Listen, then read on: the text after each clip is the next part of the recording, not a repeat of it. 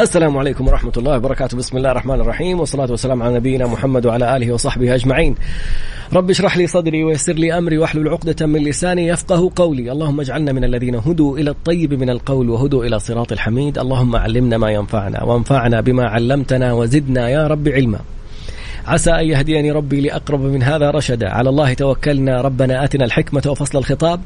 ربنا آتنا رحمة من عندك وعلمنا من لدنك علما. إنا إن شاء الله لمهتدون. قبل ما نبدأ أخي شرف. أهلا وسهلا. لسه أبغى ألحق. طب كويس. عبال ما تجهز نفسك. آه حابب أشكر الطاقم الطبي الرائع في مستشفى الملك فهد. أمس بفضل الله سويت عملية إزالة الحصوة تفتيت الحصوة بالمنظار. يعني كنت متخوف منها جدا وجالس أسوي جلسات تفتيت وماني راضي أسوي العملية. لكن آه، بعد ما سويتها قد إيش الراحة فين كنا وفين صرنا بفضل الله سبحانه. ثم بفضل شباب وشابات سعوديين وسعوديات الواحد والله فخور. من رئيس القسم لرئيس التخدير كلهم شباب وشابات سعوديين يعني فخر بمتعة بإحساس بالأمان والثقة إنك مع هذول الشباب. ابتداء من رئيس قسم المسالك البولية الدكتور أيمن السليماني صديقي وجاري ودفعتي من الثانوية. والطبيب اللي أجرى العملية الدكتور عمر سليمان وفريقه الطبي الكامل. وممرضة آه، قسم المسالك الأستاذة فوز الحايطي ورئيس قسم أو استشاري التخدير. هذا الإنسان كان له دور مرة مهم. أنا كنت جدا خايف من إبرة الظهر وجالس أقول إذا فيها أعراض جانبية جاء شرح بكل هدوء. دكتور محمد عالم البساطة وال والتمكن والثقة والطبيب المقيم اللي أجرى العملية أو أجرى إجراء إبرة الظهر بسام مولوي. شكرا جزيلا. ممرضات التنويم الاثنين الرائعات اللي أخيرا لقيت ناس كذا آه، ارتاح لهم وهم بيحطوا إبرة الكانيولا لأنه كنت في معاناة معاها نداء وأفنان. يعني لو بإيدي أشكر كل واحد باسمه كل الطاقم اللي كانوا موجودين. شكرا شكرا جزيلا. يعني لا تكفيكم كلمات الشكر كلها ولا توفيكم. خلصت ولا لسه أنت؟ يلا. أهلا وسهلا. مع المستشار القانوني والمحكم الدولي المحامي خالد أبو راشد وحلقة جديدة من اعرف حقوقك بعد قليل. جاهز؟ خلاص أحط الكاميرا. استنى استنى استنى ما شغلت يلا بسم الله الرحمن الرحيم. الحمد لله رب العالمين والصلاة والسلام على نبينا محمد وعلى آله وصحبه أجمعين. وأهلا وسهلا بك يا طراد وبكل اللي بيستمعونا ويتابعونا في إذاعة Mix FM ومختلف وسائل التواصل. وبإذن الله تعالى تكون حلقة مفيدة يا رب. طبعا نزولا عن طلب كثير من المستمعين إنه إحنا يعني أحيانا نناقش مواضيع جيدة ولكن أيضا هم يبغوا مساحة أكبر إننا نجاوب على أسئلتهم باعتبار إنه تميز يعني برنامجنا يا طراد إنه تفاعل مباشر مع المستمعين ونجاوب على أسئلتهم أول بأول فحنخصص هذه الحلقة بإذن الله تعالى للإجابة على أسئلة كل المستمعين القانونية بإذن الله تعالى. في قضاياهم. التجارية العمالية العقارية الأحوال الشخصية يعني كل ما يتعلق بالقانون طبعا في حدود آه، اختصاصي. فطبعا رقم الواتس اللي أتمنى أنهم يرسلوا أسئلتهم عليه. الآن أنا حأذكر رقم الواتس عشان يسجلوه. صفر خمسة أربعة ثمانية ثمانية واحد واحد سبعة صفر صفر. نعيد. صفر خمسة أربعة ثمانية ثمانية واحد واحد سبعة صفر صفر. يا ريت الأسئلة تكون مكتوبة وليس صوتية ونبدأ نجاوب عليها بإذن الله تعالى. وأكيد ألف ألف حمد لله على السلامة أخونا وحبيبنا طراد. ما قدامك إلا العافية والخير يا رب إن شاء الله. سالم غانم معافى. بس أهم شيء تتبع الاتفاقية اللي قلنا عليها. هذا؟ طيب. ابو محمد عبال طيب الشباب فأيوة بالضبط. الآن اطراد حندخل أعتقد فترة إعلانية ولا يس. نبدأ يعني بداية سريعة كذا في قضايا العمالية؟ أيوه ابدا في العمالية قبل ما طيب نبدأ. دائما لما يكون أي خلاف أو أي سؤال يجينا في ما يتعلق بنظام العمل اللي هو العمل في القطاع الخاص دائما أو لما لو صدر بشأنكم أي قرار من صاحب العمل ارجعوا أول مرة لنظام العمل. يبقى مرجعيتنا الأولى نظام العمل. اثنين اللائحة العمالية المعتمدة والموثقة من قبل الوزارة الخاصة بصاحب العمل بالشركة والمؤسسة. يعني عندكم نظام العمل عندكم اللائحة الداخلية المعتمدة وعندكم عقد العمل. هل القرار الذي أصدره صاحب العمل يتوافق مع نظام العمل ولائحة الشركة الداخلية ولا وعقد العمل يبقى ده قرار صحيح. القرار إذا صدر من صاحب العمل يخالف النظام أو اللائحة أو عقد العمل يبقى ده قرار خاطئ. فأنا أبغاكم أنتم من نفسكم لما تسألوا تجاوبوا. أنا اليوم موظف في قطاع خاص. والله صاحب العمل قال لي كذا وكذا وكذا. أبغاك أنت بنفسك أرجع لنظام العمل. شوف القرار اللي صادر هذا. يتوافق مع النظام؟ طيب يتوافق مع اللائحة؟ جميل. يتوافق مع عقد عملك ومهام وظيفتك؟ يبقى إذن هذا قرار صحيح. انتهى الموضوع. أما إذا كان قرار اللي صادر من صاحب العمل لا يتوافق مع مثلا يخالف نظام عمل أو يخالف مثلا آه، اللائحة الداخلية أو يخالف عقد عملك يبقى ده قرار إيش؟ لاغي. أو غير صحيح. يبقى هنا لا يقول لي طب أنا كيف أتصرف؟ ترد على الجهة اللي أصدرت هذا القرار وتقول لهم والله هذا القرار يخالف مثلا المادة كذا من نظام العمل أو يخالف اللائحة كذا أو يخالف عقد عملي. هنا انت بتتكلم بشكل قانوني وبشكل نظامي. حتقولي طيب لو فصلوني. هنا لو فصلوك يبقى انت ترفع عليهم قضية تطالب ب أن هذا فصل غير مشروع وطالب بالمادة 77 اللي هي كامل مستحقاتك من مكافآت نهاية خدمة وإذا في إجازات ما أخذت قيمتها ومن هالقبيل أيضا تأخذ التعويض اللي نصت عليه المادة 77 اللي هو نصف شهر عن كل سنة من سنوات الخدمة بحد أدنى شهرين أو إلى نهاية عقدك أيهما أعلى. ما لم يكن هنالك شرط نص على مبلغ التعويض هذا يعني إيه؟ كمثال. المرة هذه أنا وضحت لكم مش إني جاوبت على السؤال وضحت لكم كيف أنت تجاوب على سؤالك بنفسك. كيف أنت تجاوب على سؤالك بنفسك. نرجع نختصر هذه الجزئية. يا ريت الكل اللي بيتابعونا ويركز. إذا صدر لي قرار من صاحب العمل أرجع أشوف هل القرار هذا يتوافق مع النظام؟ جميل. هل القرار هذا يتوافق مع اللائحة الداخلية للشركة؟ جميل. هل هذا القرار يتوافق مع آه عقد عملي؟ إذا توافق مع عقد عملي يبقى ده قرار نظامي. لازم ننفذه. أما إذا كان هذا القرار يخالف عقد عملي. يعني مثلا طلبوا مني مهام تختلف عن مهامي الوظيفية. طلبوا مني مسألة خالف عقد العمل. يبقى هنا نقول لهم لا عفوا هذا قرار مخالف وأنا يعني أعتذر عن إيش؟ عن تنفيذه، هنا يكون كلامك نظامي، أما إذا كان القرار لا والله يتوافق مع عقد العمل فانتبه. لو رفضت التنفيذ حتنطبق عليك المادة 80 اللي هي رفض تنفيذ أوامر صاحب العمل المشروعة. وتفصل؟ وممكن لا سمح الله فصل بدون مكافأة وبدون إنذار وبدون أي شيء. فهذه جزئية اللي حبينا نوضحها. كيف أنت تجاوب على نفسك بنفسك من غير ما أنا إيه أجاوبك؟ يلا الله يقويكم يا رب. نرجع نذكر برقم التواصل على الواتساب 054 88 11 700 أيضا تراد في حاجة جدا جميلة هنا بيقولوا لازم الموظف يعرف حقوقه. ترى يا جماعة والله هذه مسألة جدا مهمة. مم. أنت اليوم بتدخل في يعني اليوم أنت لما تشتري جهاز بدك تشوف الكتالوج وكيف يشتغل كيف مش عارف مين هذا رزقك.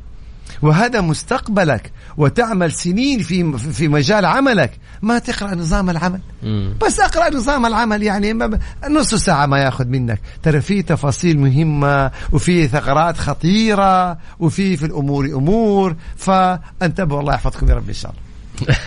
هلا بالملكي يقول لك. يعني هذول حبايبنا هذول ما يحتاج يعني طيب. حبايب في بس تذكير مهم أبو محمد. مجرد مجرد ما تعرف حقوقك أسلوب كلامك يختلف.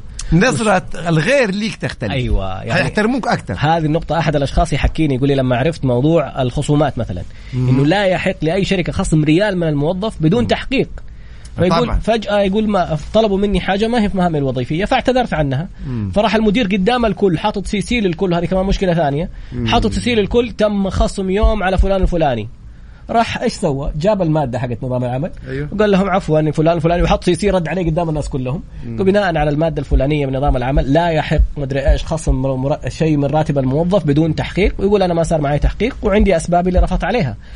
هذا الإنسان صار الكل يتعامل معاه باحترام أيوة. صار يعمل حسابه في أي تعامل معه في أي رسالة يرسلوا له إياها. لذلك إحنا نقول يا طراد أنت قوي بمعرفة حقوقك. طبعا. لا تحتاج واسطة ولا تحتاج تعرف حقوقك. والله يعني على مر السنين يا طراد يكاد موظف بسيط جنن يعني شركة بأكملها أو شركة عملاقة.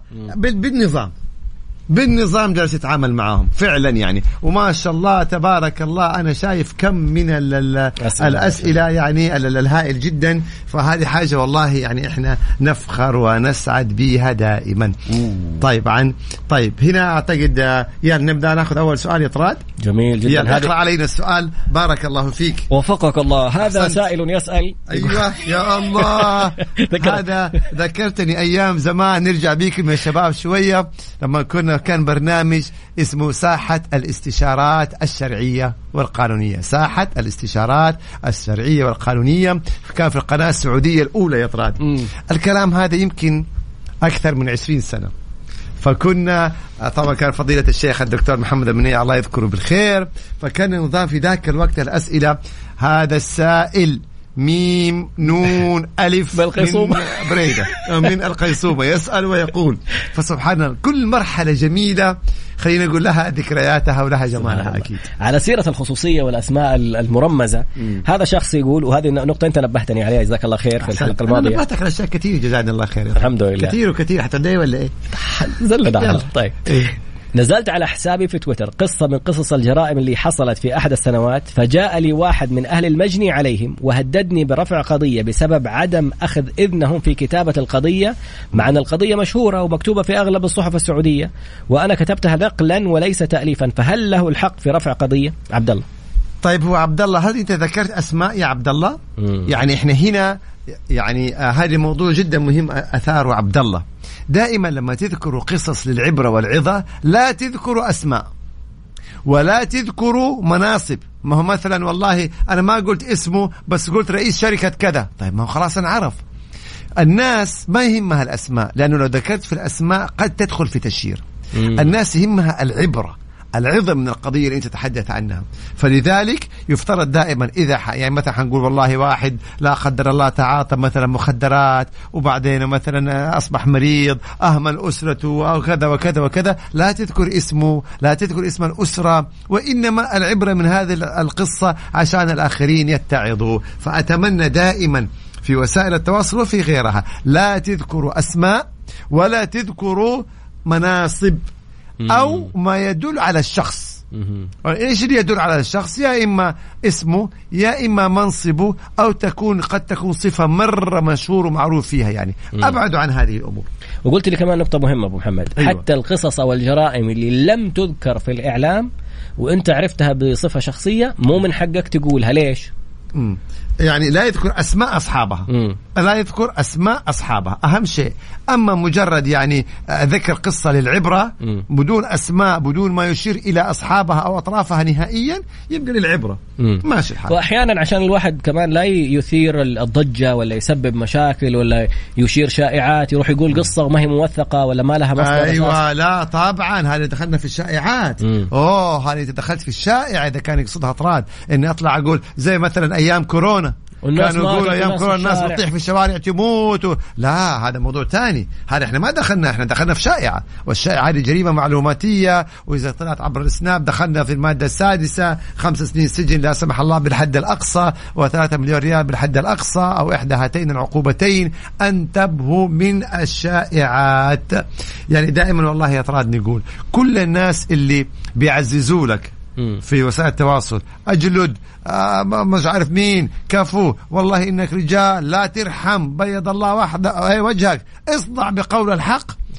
كل دول لو تم القبض عليك والله كلهم ما راح ينفعوك. فلا لا يغرنا الأمور هذه لا تدفعنا. دائما تعاملوا بعقل وحكمة. طيب جميل جدا. حتى أسرار العمل لا يجب نشرها للعبرة لأنها أمانة. يا سلام عليك. أسرار العمل يجب أن لا تنشر نهائيا. لا عبرة ولا غير عبرة. أنت مؤتمن على هذه الأسرار. وهذه مهمة جزئية مهمة. أشكر الشباب يعني تفاعل رائع الحقيقة. طيب. أحيانا يا طراد الواحد بيقعد مع أصحابه. والله اليوم صار عندنا في الشركة كذا وكذا وكذا. ترى هذا إفشاء للأسرار. أصحابك هذول ما هم زملائك في العمل. بتطلع أنت أسرار العمل ليه؟ ففعلا في واحد أحيانا جالس في مناسبة في ديوانية في استراحة في كذا والله اليوم في الشركة صار عندنا كذا اليوم في المؤسسة كذا أو في الوظيفة الحكومية. هذا يعني إيش؟ آه ابدا. هنا يقول لك إلا أسرار الأهلي. إلا أسرار الأهلي. طيب سؤال جميل. اثنين أصحاب. واحد استلف من صاحبه 20000 قال له وقت ما تتيسر معك سددني. طيب. وكمان طلع له سيارة. قال له أنت حول لي أقساطها. هي باسم السيارة. حول أنت أقساطها واستخدمها. دقيقة معي. واحد أخذ من صديقه أنا وأنت. ألف ريال. أنت أيوه. أعطيتني 20000 ريال أنا سلفتك 20000 ريال. قلت لي وقت ما تتيسر سددني. طيب. وكمان طلعت لي سيارة باسمك. سيارة. وأنا جالس أسدد الأقساط حقتها أحول لك طيب جميل. صار بيننا خلاف. صار خلاف. جيت تقول لي ال 20 أبغاها الآن. قلت لك ما معايا. قلت لي طيب حجمع لك المبالغ اللي حولت لي إياها أقساط حقت قيمة السيارة بتحولها على حسابي.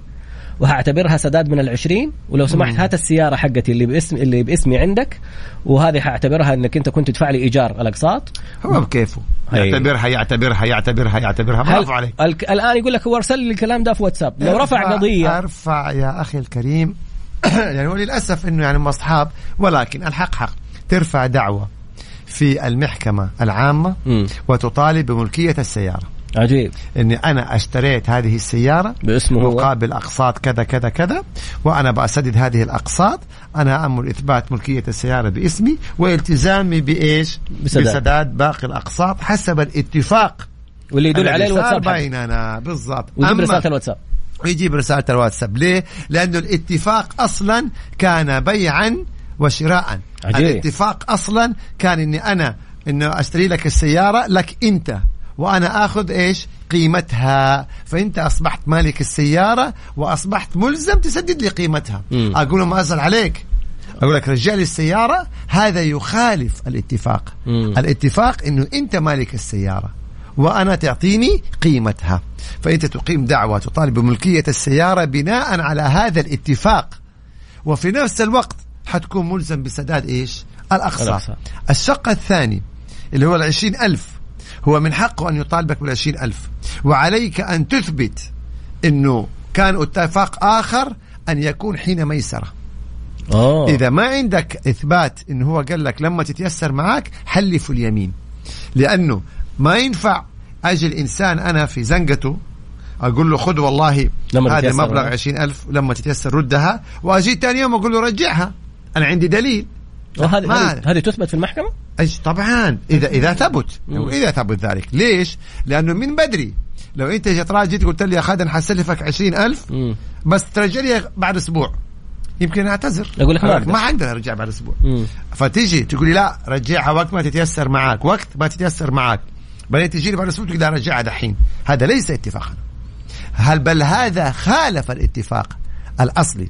الاتفاق أنه حين ميسره خلاص. انت رضيت. مم. انت رضيت تسلفني حين وأنا اسدد لك حين ميسره انت رضيت. مم. يبقى حين ميسره ما تيجي والله أبو محمد أقول لك حاجة. هذه من أجمل الأسئلة اللي أجابتها تلامس حياة الإنسان الشخصية بعيدا عن أيوه. القوانين أنا حتفضل تزلني. طول العمر وقت ما تسال علي تسحب سيارة ولا ترجع فلوسي. صديق لي بغيض في الديوان. هذه بداية قوية الحقيقة بداية قوية. بغيض في الديوانية. كل من هزم فريقه طلع منه كلام بذيء. هل أستطيع رفع دعوة سب وشتم عليه؟ مين السائل هذا؟ تعرفه شكلك. مين السائل هذا؟ عشان أبغى أعرف أنا مين السائل اللي أرسل على الواتساب هذا السؤال. يقول كل ما انهزم ما هو طبيعي إذا كان هو كل مرة بينهزم. طيب يعني حيمدحه؟ ما هو طب بينهزم طيب ما هو طالب دائما بينهزم. بالله ما تعرفني من السائل اعرف نهاية الرقم 470 مسيرنا نجيبه. طيب المهم طيب. الفكرة إنه أنا أعرف قصة مماثلة في ديوانية من الديوانيات اللي أنت تعرفها. فهل هذا ينطبق عليه الموضوع؟ لأنه من جد يعني كل يوم ينهزم تلاقيه إيه. ينهزم وصفار وبعدين يقول لك لا تتكلم معي طب أنت مهزوم لازم طيب تتقبل من جد لا في ناس نعم. للأسف في الجروبات حقت الديوانيات وفي ال... يعني أحيانا يتجاوزوا تجاوز لا مرفوض يدخلوا فيه ببذاءه أنت لا أنت لا. طلعت حلقة كاملة تكلمت عن الطقطقة بالضبط الطقطقه شيء والمزح شيء وإني أدخل في نعم. الفاظ أول أول مبدأ أول مبدأ لا تمزح إلا مع الشخص الذي يتقبل المزح. ترى هذا فعلا. لا تقول يا أخي كنت امزح في ناس ما يتقبلوا المزح. يجب أن تحترم إنه ما يتقبل المزح. فإذا يتقبل المزح يبقى خلاص. ودائما يكون في حدود. والحدود هذه مطاطية على حسب علاقتك بالشخص وعلى حسب تقبله. لكن نرجع ونقول في القضاء ما في مزح. ولا تدخل في group وترمي كلمة جرائم معلوماتية. أوه هذا الفرق على طول على طول group جرائم معلوماتية. تسب إنسان في group هذه جريمة معلوماتية. تيجي تقول والله كنت أمزح؟ لا. إلا طبعا إذا كانت المسألة متبادلة. فأنت وياه. هذا خلاص أنتوا الاثنين يعني براحتكم. إيقاف الخدمات إيش يشمل؟ لا هذه طبعا فيها تفاصيل وفيها تحديث وحصل تحديث مؤخرا. فنرجع يعني إيش للوائح في هذا الشأن لأني حقيقة ماني حافظها بالكامل يعني.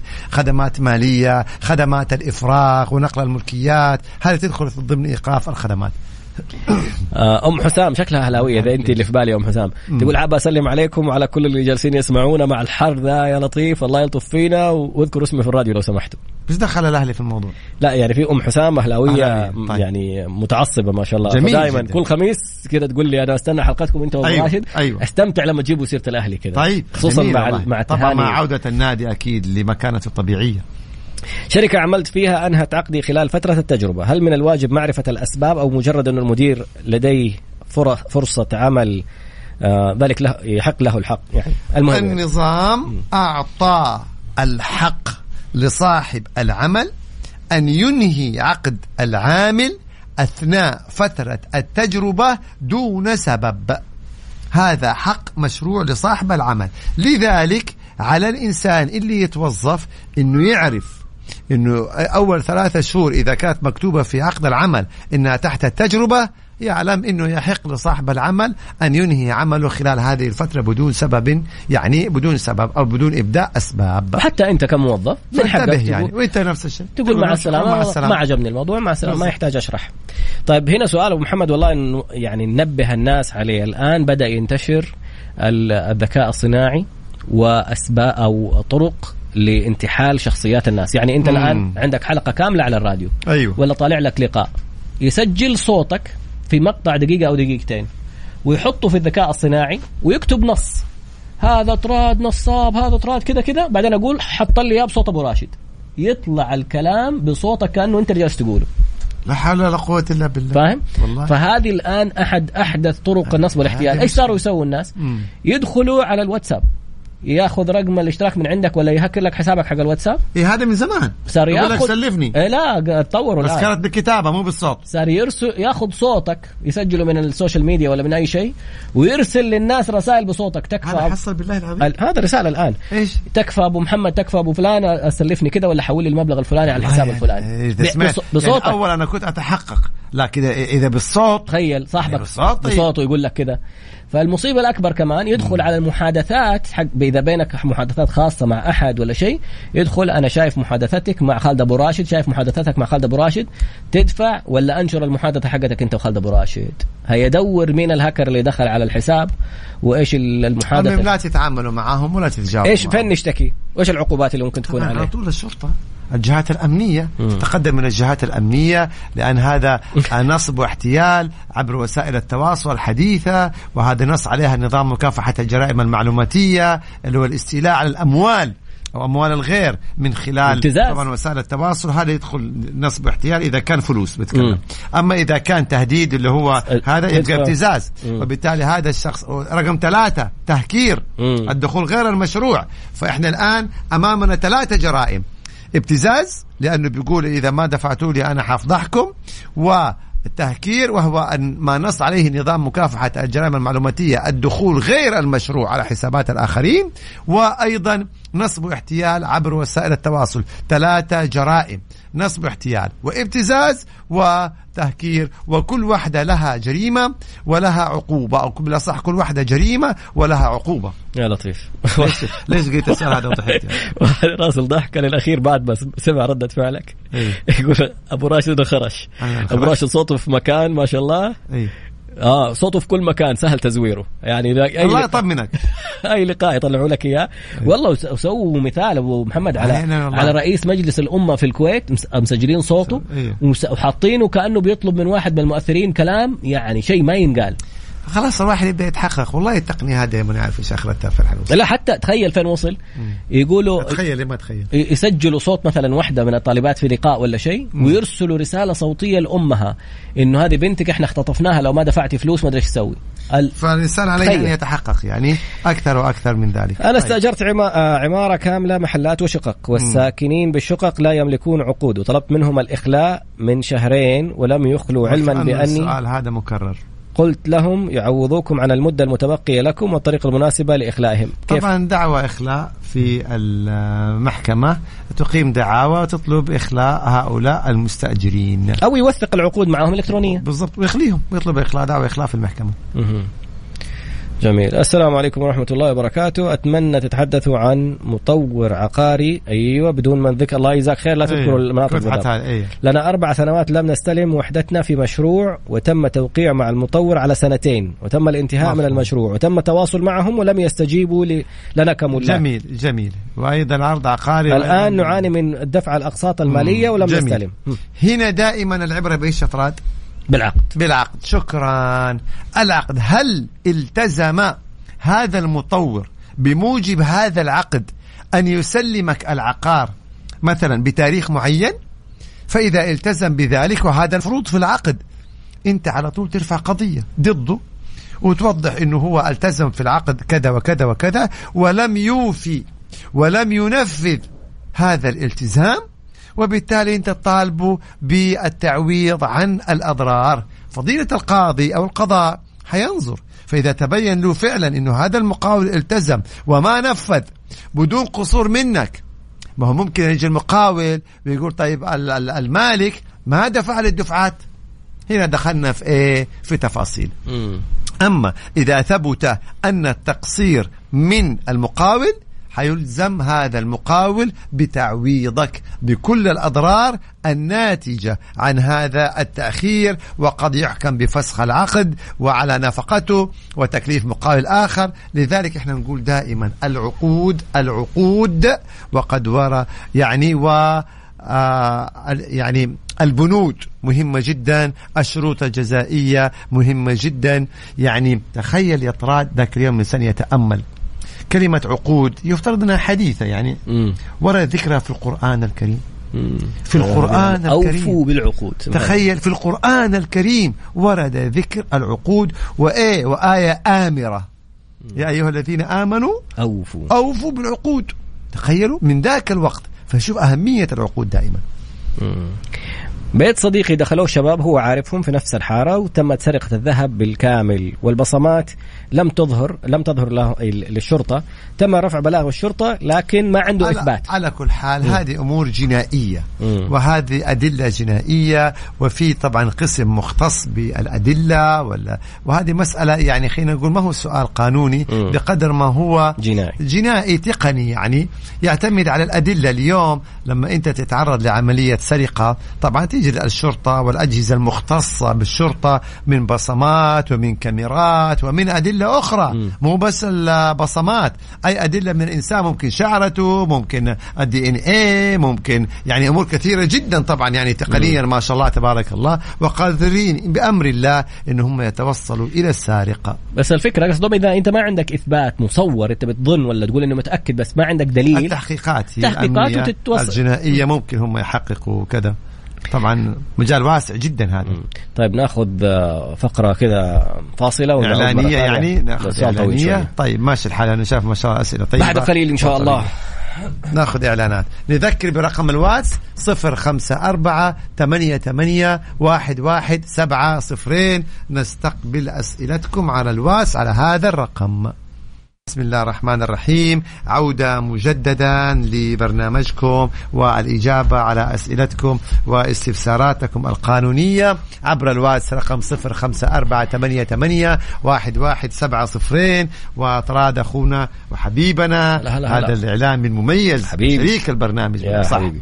ويطلع الأسئلة دائما يعني يعمل فريش والله إرسال طويلة شوية بس خلينا نبدأ فيها بما أنه الرجال أرسلها. تم توقيع عقد استثماري بيني وبين أحد الشركات المسجلة في الغرفة التجارية. دفعت مبلغ وقدره على اتفاقي معهم في العقد أو أحد ضمن العقود أنه ترسل الأرباح بشكل يومي وأستطيع إلغاء العقد ويرجعوا لي الأرباح ورأس المال خلال 24 ساعة. الآن عندما أردت أن أسحب مستحقاتي بما يماطلوني هل أستطيع رفع قضية؟ ونعتهم بالنصب والاحتيال. طبعا هي الأغلب مم. الأغلب إنها نصب واحتيال. واحتيال. الأغلب. أول شيء حتقول أنت كيف تحكم على الناس؟ أسألكم بالله في حاجة اسمها أرباح يومية.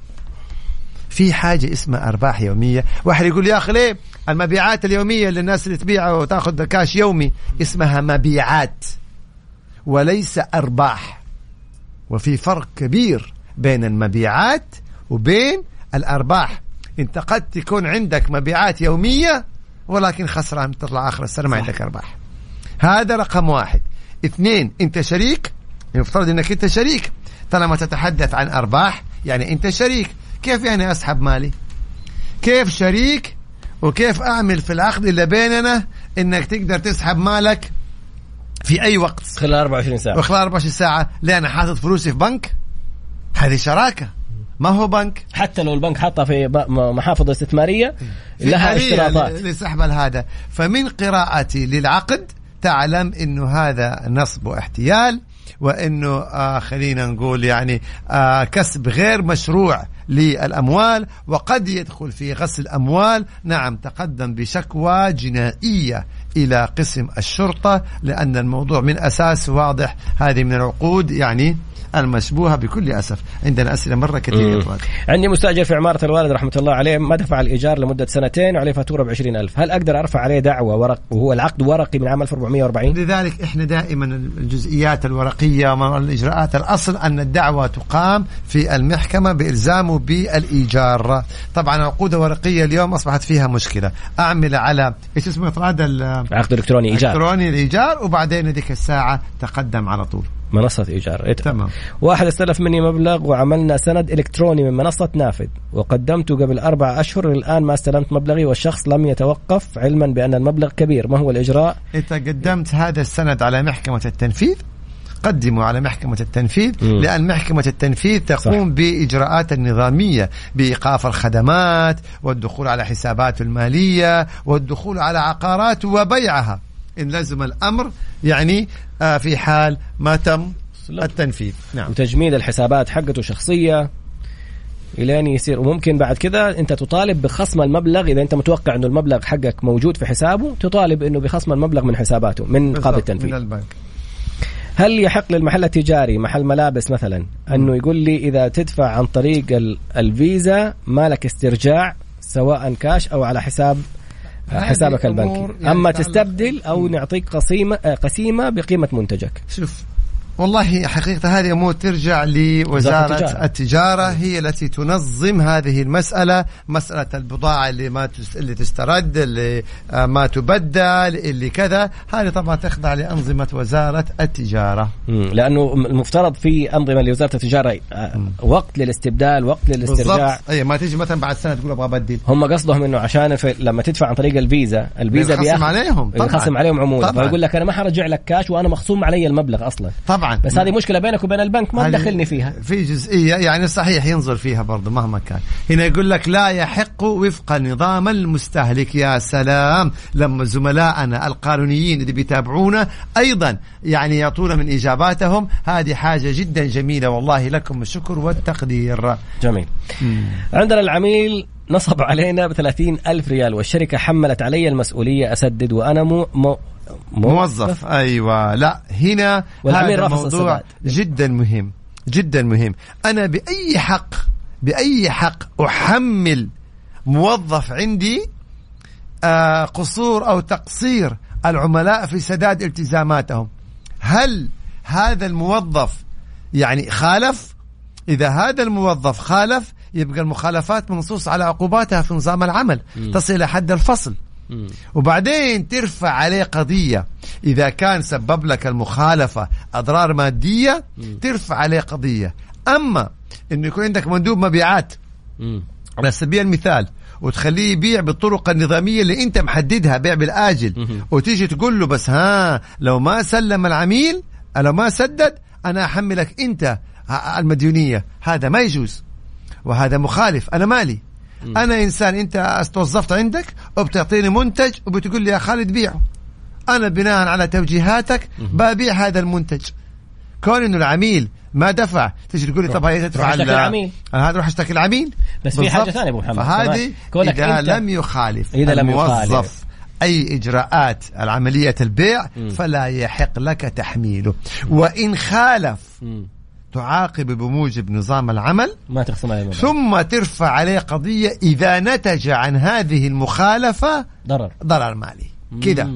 أما مسألة من عندك لعندك تحمل لا لا لا هذا مرفوض تماما تماما حتى لو تماماً. أنت خالفت الآلية يعني أنت الآن أنا صح العميل صح. وأنت المندوب. صح. جيت تقول لي قلت لك أبشر أبو محمد أسددك 1500 كل شهر. وسحبت. أيوه. ما سددت. تمام. فصرت أنا خليت بوعدي معك لكن أنت مو من حقك تتحمل تعطي. أيوة, أيوه. إذا الموظف خالف تفصله. إذا إذا وصلت المسألة للفصل. وقاضي. روح أرفع قاضي. بكل الأضرار اللي سبب لك هي.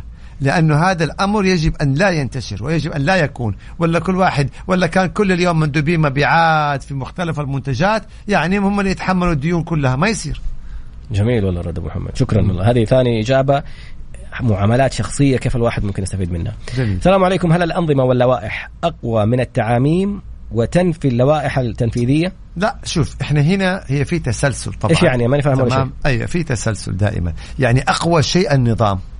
الذي يصدر بمرسوم ملكي. وهذا النظام لا يتم تعديله إلا بمرسوم ملكي. طيب أجي أنا. أقول صحيح هذا النظام والله قوي كل شيء بس أجي أنا أصدر قرار مثلا يخالف النظام. فصار في عندي نظام وفي عندي قرار صادر مثلا من مدير. مين أقوى؟ لا العبرة بالنظام. لأن النظام هو صادر مرسوم ملكي فهو الذي ينفذ وما يخالف هو الباطل. وهكذا نأتي حسب الصلاحيات وحسب التسلسل. فنشوف هل الذي أصدر هذا التعميم من صلاحياته؟ يبقى ذا كلام سليم. هل هذا التعميم يتطابق أو يتوافق مع النظام الأساسي الصادر؟ يبقى ذا كلام سليم. أما إذا كان هذا التعميم أو هذا مثلا التوجيه. يخالف النظام أو يخالف اللائحة يبقى أكيد يكون لاغي هذه هي الفكرة في التسلسل. سبحان الله. النظام ثم اللائحة ثم التعاميم والقرارات. ذكرتني بالأحكام الشرعية. إذا مو... الأحاديث موافقة لما للنص القرآني هذا الحديث مثلا صحيح أو يؤخذ به. أول شيء النص القرآني بعدين الأحاديث بعدين هذه اسمها مصادر التشريع. مم. مصادر التشريع اولا القرآن الكريم ثم الأحاديث النبوية الشريفة لرسولنا صلى الله عليه وسلم. ثم بعد ذلك يأتي الإجماع. مم. ثم بعد ذلك يأتي الاجتهاد. جميل. يبقى هنا كيف نأتي؟ أنا ما جعلت ما في حاجة فيها نص واجي أجتهد. لا. أول مرة أرجع للنص القرآني. هل في نص قرآني متى تطرق لهذه المسألة؟ قضي الأمر. لا اجتهاد بعد ذلك. ما في نص قرآني أجي لي أحاديث الرسول صلى الله عليه وسلم. أشوف والله تطرقت لهذا الأمر يبقى العبرة بها. ما في لا نص قرآني ولا نص من حديث الرسول صلى الله عليه وسلم في هذه المسألة. نشوف إجماع العلماء. ما في إجماع علماء نأتي للاجتهاد. وحتى الاجتهاد له شروط. ما هو أنا ولا أنت نجتهد؟ يجب أن يكون مثلا عالم من العلماء وله مثلا من السيرة الذاتية وله من الأبحاث والأعمال ما يؤهله للاجتهاد في هذا الأمر. لذلك عندنا الحمد لله المجالس التشريعية والمجالس القضاء الأعلى والإفتاء وعلماء ومشايخ هم المؤهلين للاجتهاد والفتوى في هذه المسائل. مو أي واحد يفتي. أخوي توفى رحمة الله عليه وعنده اربعه أولاد كلهم كلهم أقل من 15 سنة. سؤالي أخوي الميت عنده شيك من الشركة تصفية حساباته. مين اللي يستلم الشيك؟ حرمة الوصي. حرمته مطلقة من زمان والجد والجدة من الورثة. لابد يكون في وصي. دائما القاصر يعين عليه وصي. الوصي هو الذي يستلم الأموال ويحافظ عليها الخاصه بهذا القاصر الوريث. هذا سؤال ثاني. نفس أجبنا على سؤال شبيه له المشاريع المتعثرة اللي ما استلموها فين يشتكوا عليها؟ على حسب من المالك؟ العقد. شوف في أنت موقع مع في المحكمة كذا. نعم إلى القضاء خلينا نقول. نعم. موضوع العقود ورفع الإيجارات عشان تكون في الصورة. أنت عقدك مم. كم مع هنا السؤال. جميل جدا. نتكلم بصفة عامة عشان طيب. الجميع يستفيد. اليوم لما يأتي المالك ويقرر أن يرفع الإيجار على المستأجر. إحنا هنا نيجي نشوف هل عقدي انتهى؟ لأنه طيل مدة العقد لا يحق للمالك أن يرفع علي الإيجار. عشان المالك يرفع علي الإيجار لابد أن يكون بعد العقد. وأن يأتيني الخطاب من المالك بزيادة الإيجار قبل فترة الإنذار. قبل أن تنتهي فترة الإنذار. عشان أنا أكون بالخيار. والله جاني المالك وقال أنا حزود عليك إيجار الشقة. وينذرني في الفترة النظامية. في العقد يقول لك قبل بشهر قبل بشهرين حسب الفترة المحددة في عقد الإيجار. هنا أنا كمستأجر والله بالخيار. إن سبني الوضع كملت وقبلت بالزيادة والإيجار الجديد إن ما ناسبني الوضع أقول له خلاص شكرا أنا حكمل باقي مدة عقدي وأنتقل إلى مكان آخر أما إذا جاني المالك ويبغى يزود عقد الإيجار وسط الفترة. أثناء العقد ولا مرفوض مم. وإذا دخلنا العقد الجديد وانتهت فترة الإنذار لا يحق له وتجدد العقد تلقائيا فترة الإنذار مهمة مهمة مهمة من معرفتي بأحد. كثير أخبر أسئلة كثير. عندي من معرفتي بأحد المحامين. آه غيرك أبو محمد طبعا. أي. آه، ولا تهون. أحسنت. إنه حقون الوحدات السكنية. الآن في محامين متخصصين جميل. في موضوع المطورين العقاريين والعيوب اللي في العقارات. م. فالآن عشان لو جاء واحد شخص يبغى يرفع على المطور العقاري عشان ما استلم الوحدة السكنية المحامين بيكلفوهم غالي اجتمع أنت ومن معك في نفس المبنى. كيف كيف كيف؟ لحظة لحظة لحظة. في حاجة عديناها كده إحنا إيه؟ بس أنا ما عدتني. آه. كيف المحامين يكلفوهم غالي؟ لا يعني لما أجي لا ما في يعني. ما خاب من استشار. الآن إحنا بنقول استشير متخصص. ونقول روح لمحامي. أوكي الاستشارة صح رئيس لجنة المحامين. طبعا. وتقول لي المحامين غالي؟ لا أقصد لما يستلم المحامي قضية شخص واحد بيرفع على مطور عقاري ممكن قصدك الأتعاب لما تتقسم تكون... أيوة. كذا لما تتقسم الأتعاب على الكل. تطلع عنها إشاعات. مو تطلع عنها إشاعات. حقيقة عبر الهواء الاستشارة وعبر وسائل التواصل. تعرف ممكن إنه في وسائل تواصل ممكن تدخل أنت وتجي معلومات. يا لطيف مع الإجاعة. مع الإجاعة. هذه جوع صار. المهم الفكرة منها. استشير محامي. أيوه. خذ استشارة في البداية. أيوه. بعدين. وكل محامي. أيوة. والاتعاب قسمها. اجتمعوا انت ومن أيوة. معك المتضررين نفس أيوة. حيصير المحامي. طلع له مبلغ أكبر من اللي أنت ممكن تدفع له إياه كشخص. أيوة. و... يتقسم على على الجميع. الوكلاء أو الموكلين فيتقسم المبلغ عليهم. لأنه كثير من نفس المشروع اللي هم بيتكلموا عنه كلهم في نفس المكان. خلاص تروحوا كلكم لمحامي وهو يتولى الموضوع. أنت بتاخذ قضايا زي هذه؟ لا. شكرا. طيب آه يقولوا دعايه دحين. ليه عادي انت لا لا نتكلم على اسمه. عندنا محامين متخصصين وأكيد في المحامين المختصين بهذا النوع من القضايا. طبعا رقم أبو محمد في حسابه في تويتر. آه طليقتي اشتكتني في في وحدة الحماية بأنني متحرش بأبنائي, بأبنائي وتم مم. تحويل القضية للنيابة وتم حفظ الدعوة بعد كل التحقيقات. إيش مم. نوع القضية اللي أرفعها في ناجز كيدية أو تشويه سمعة أو ما نوعها؟ طبعا ممكن. إحنا عندنا شوف هذا سؤال مهم وجديد يا طراد. ما هو الفرق بين الدعوة الكيدية م. وبين الاتهام؟ م. ممكن تكون الاثنين مع بعض ممكن تكون لوحدها. الدعوة الكيدية هي الدعوة الغير صحيحة إطلاقا ولا في أي حتى يعني ملابسات أو قرائن أو أي شيء كذا واضحة إنها دعوة من أساسها ما لها أساس من الصحة. هذه ممكن تكون دعوة كيدية. وأيضا ممكن تكون في الشكوى اتهامات. يبقى هنا مو بس دعوة كيدية. إحنا ندخل في الاتهامات لأنه ممكن تكون الدعوة مو كيدية فيها جزء مثلا من الملابسات ولكن الاتهامات ما ثبتت. يبقى في الحالة هذه أنا ممكن أرفع شكوى على إنها دعوة كيدية وممكن أرفع التعزير بسبب الاتهامات. إذا إنسان اتهمني في أمانتي وفي عرضي وفي شرفي هذه اتهامات حتى لو ما كانت كيدية. وهذه الاتهامات ما ثبتت أنا ممكن أقاضيه وأطلب بتعزيره شرعا في المحكمة الجزائية. جزائية. فممكن على دعوة كيدية وممكن على الاتهامات التي وردت. هذا جانب وهذا جانب وممكن الاثنين. دعوة كيدية وتضمنت اتهامات. طيب. وأمر محزن مؤلم جدا جدا.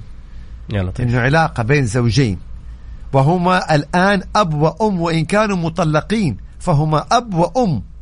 ويصل الأمر بينهم إلى حماية من الايذاء وإلى نيابة وإلى محاكم جزائية. والله هذا أمر مؤلم مؤلم مؤلم. يا أخوان إذا أنتم تطلقتوا لا تنسوا إنكم آباء وأمهات. يعني حيكبروا الأولاد. والله حيكبروا إذا الله أراد. وحيعرف إنه في يوم من الأيام ابوهم وأمهم يعني محاكم وجزائيه وكل واحد يبغى يعني يضر الثاني. طيب يعني فين الأهل ما يتدخلوا؟ فين العمان فين كذا؟ معقول الأمر يصل بين أب وأم؟ وإن تطلقوا كذا؟ يعني فين العائلة فين الأهل؟ هذا أمر محزن جدا ولو جداً. كان الموضوع حقيقي فيعني في إذا كان حقيقي حق موضوع التحرش خلي لكن يقول لك إنه حفظت وما في إثباتات. إيه، الأطفال نفسهم علموهم على الرقم الخاص بحماية آه، من الإيذاء للأطفال. خاص نسيته والله الرقم نهايته 666 حجيبه إن شاء الله بعد قليل. ف رسالة معلومة مفيدة نسيت الرقم. أيوه معلومة مفيدة في في رقم خاص للأطفال تحت 18 سنة. معلومة جدا مفيدة. طيب محمد. شوف سبت لك من أول الجاع الإجاعة وما مش بيتكلم في بشكل سريع وجاي بشكل سريع. أنا بلاحظ عندك 100 سؤال وأنت جالس جالس تسوي لي الناصح أيوه. الأمين في موضوع ارشاد طب وسايبني الاسئله حقت الناس. تفضل يا أستاذ. واحدة واحدة. سوي لي. اتفقت مع اندونيسي في مقيم في اندونيسيا على استخدام خادمة منزلية. ما هو اختصاصي. اعطيني اسئلة ثانية. مرة كل ما يتعلق بالعاملات المنزليات ما هو اختصاصي لا هو السؤال في نفسه إنه حو- قال له حول على حساب شخص سعودي. حول له على حساب شخص سعودي وما حصل. والسعودي يقول له أنا مالي دخل فيكم. لا يقدم شكوى على الشخص السعودي اللي يتحول عليه المبلغ ويطالب باعاده المبلغ. والدعوة فين؟ تقام على السعودي. في المحكمه على طول. يقول لك ما عندي رقم هويته. ترفع الدعوة في المحكمة يدبر نفسه. وكم يعني البنك اللي انت حولت عليه الحساب أطلب رقم هويه من البنك. يروح يراجع البنك.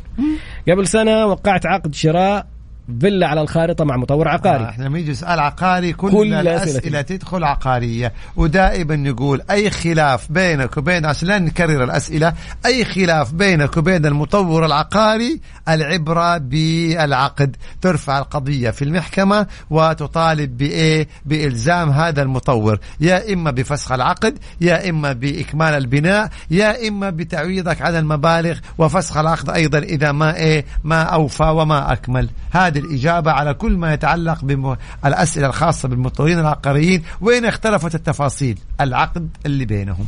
وعشان يراجع العقد فعليا ترى الموضوع ما هو مجاملة لمحامين. الموضوع استشارة محامي 1000 1500 إن شاء الله 2000 ريال. أخذ استشارة. هو يقرأ العقد يعرف يقول لك فين مداخل ومخارج العقد لأنه في تفاصيل كلمة في العقد كلمة ممكن. كلمة. والله فرقت قضية من القضايا يطراد نغير الجو شوية. وعندي حكمها لمن أراد أن يتحقق. كلمة واحدة حرفيا. كلمة واحدة حرفيا. هل هي ترجمتها يجب ولا يجوز؟ عجيب. مثال يعني. 80 مليون ريال. أوه. حكم بها في يجب. ثم لما تبين في الاستئناف إنها يجوز راحت ال 80 مليون ريال. 80 مليون ريال في يجب أو يجوز. في البداية كانت الترجمة إنها يجب. فأصبح المدعى عليه ملزم لأنه يجب عليه فحكم عليه بالتعويض 80 مليون. ثم لما ثبتت أن الترجمة يجوز وليس يجب يعني يحق له. منع المهلة أيوة تمام يحق له. ترجمتها قال لك إذا هذا يحق له. هو مو ملزم أنه يدي مهلة. يحق له أن يعطي مهلة. مهلة. ممكن كيف؟ أعطي ممكن ما أعطي. أيوة. تم نقد 80 مليون ريال. كلمة واحدة باللفظ الحرفي كلمة واحدة. في عقد عبارة عن كتاب. الشركات الأجنبية عقودها مع الوكالات كتب كتاب كامل. الكلمة هي التي كانت فيصل في العقود. حتى الفاصلة في العقود. أحسنت أستاذي. بل مو كلمة بل الحرف. وإحنا دائما نقولها. هل محسوبة؟ زي شيل الباء حط ميم. محسومة. هل محسوبة؟ زي محسوبة هل هذه المبالغ محسوبة ولا هذه المبالغ محسومة وتخيل بالغلط حرف. بل الضمة الإشارة هل ضرب زي ضرب طبعا. واحد واحد ضارب ولا مجني عليه. تشكيل. هذه لغتنا العربية. هذا حبيبنا سلطان الحقيقة شدادي بس وضع النظارة حقيقة فعلا يعني أمانة لحام. نحلة ما شاء الله. بالضبط. المهم تفضل. هذا شوف هذه الأشياء الودية اللي بعدين الواحد يندم عليها. يقول لك أيوة. شخص يسكن في عقار طلبت منه الخروج يرفض. وانذرته قبل ثلاثة شهور ما الإجراء النظامي؟ علما أنه يسكن بدون عقد بيني وبينه هذه والله من باب مشكلة. محبة. هذه مشكلة هذه. حاول إنه يعمل عقد وإذا رفض يوثق الرفض عشان يتخذ الإجراء الإخلاء. تم عزل الناظر من محكمة الأوقاف بسبب تجاوزات وصرفه أموال الوقف لحسابه الشخصي يا لطيف. طيب.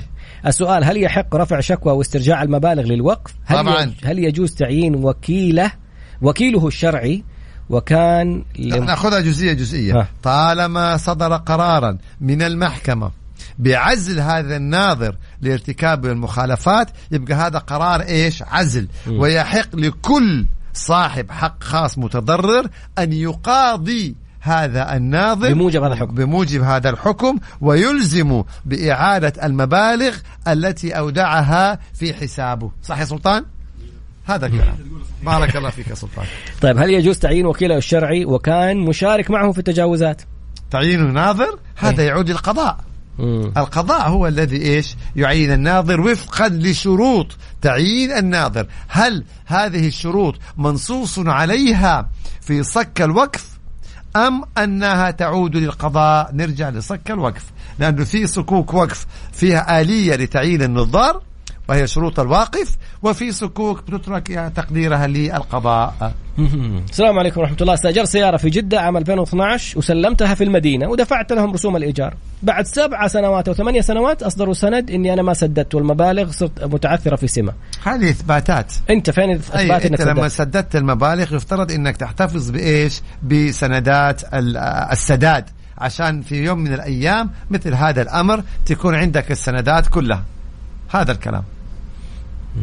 جميل جدا. هل المحكمة تقبل بالوصية أو يعاد النظر هذه في إيش؟ لا طبعا الوصية حديث الرسول صلى الله عليه وسلم. لا وصية لوارث. فإذا الوصية هنا. وأيضا في حديث آخر للرسول صلى الله عليه وسلم بس أنا ماني حافظه. إن الإنسان لا ينام إلا ووصيته يعني بما م. معناها يعني. فالوصية طبعا هذه من الثوابت الشرعية. فإذا كانت هذه الوصية صحيحة ومستوفية للشروط الشروط التي نص عليها الرسول صلى الله عليه وسلم. لا وصية لوارث هذا حديث.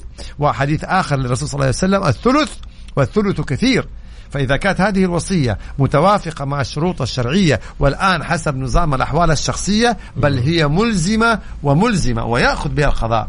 متى ما يأخذ بها القضاء؟ إذا كانت مخالفة للنظام مخالفة للشريعة ما تحققنا إنه هي صادرة من الشخص المتوفي أو الموصي فعليا مزورة يعني وهكذا. يعني هنا يقول نحن ورثة آه، والأب أوقف ثلاثة عمائر لم يوثق وصيته لكن لديه شهود. فرق كبير بين الوقف وبين الوصية. الوقف يكون في حياته. يروح أوه. المحكمة ويصدر صك وقف. ما أوصي بوقف. أيوة. أما الوصية تختلف بعد ما ماتوا في حياتك تستطيع أن توقف ما تشاء وتهب ما تشاء. أما إذا كان وصية فلا ما ينفع توصي لورثة. فهنا لابد أن ما ينفع أوصي بوقف ما في نهائيا. الورثة أبدا. تعمل الوقف في حياتك. تعمل الوقف في حياتك. تروح توقف كذا كذا كذا كذا. أما إذا توفيت ففي الوصية. إذا كان في ثلث المال أن يوصي في ثلث المال وليس لورثة. يعني يقول والله أنا أبغى ربع مالي تعملوه وقف مثلا لفقراء كذا. إذا أنت أوصيت في إيه؟ في في جزء من مالك ما يتجاوز الثلث. ولغير ورثة. أهلا وسهلا. أهلا وسهلا. أما إنك توقف لورثة في وصية لا ما يصير. آخر سؤال. إذا اكتشفت بأن المحامي قصر في قضيتي ولم يبذل الجهد اللازم للمرافعة وخسرت تستطيع وكل إنسان يحق لا في فرق. هل خسارة القضية بظروف المستندات وظروف القضية؟ هذا موضوع آخر. أما إذا كان بسبب إهمال من المحامي فتستطيع أن تشتكي المحامي إلى وزارة العدل وإلى الهيئة السعودية للمحامين ويحقق مع المحامي فإن ثبت تقصيره فيحال إلى الإدارة العامة للمحاماة ثم يحال إلى لجنة تأديب المحامين. طبعا ما في إيش العقوبات اللي تصير عليها؟ عقوبات من إنذار وإيقاف ويصل حتى لا سمح الله إلى شطب الترخيص أوه. طبعا زيه زي الطبيب زي الم... نعم نعم في محامي خلص وقت آه السلطان بيقول حاجة آه أنتم كيف ما تلبسون headphone؟ بالخبرة خلاص. هذه بالخبرة.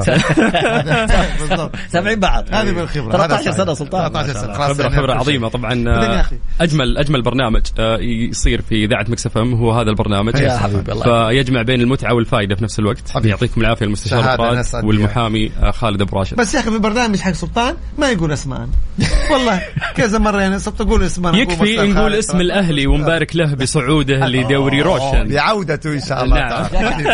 تفرق هذه تفرق يعني. يعني يعطيكم العافية سبحانك اللهم وبحمدك أشهد أن لا إله إلا أنت أستغفرك وأتوب إليك. شكرا لكل من شارك بالأسئلة وأسفين لمن لم نقرأ رسالتهم. نلقاكم على خير.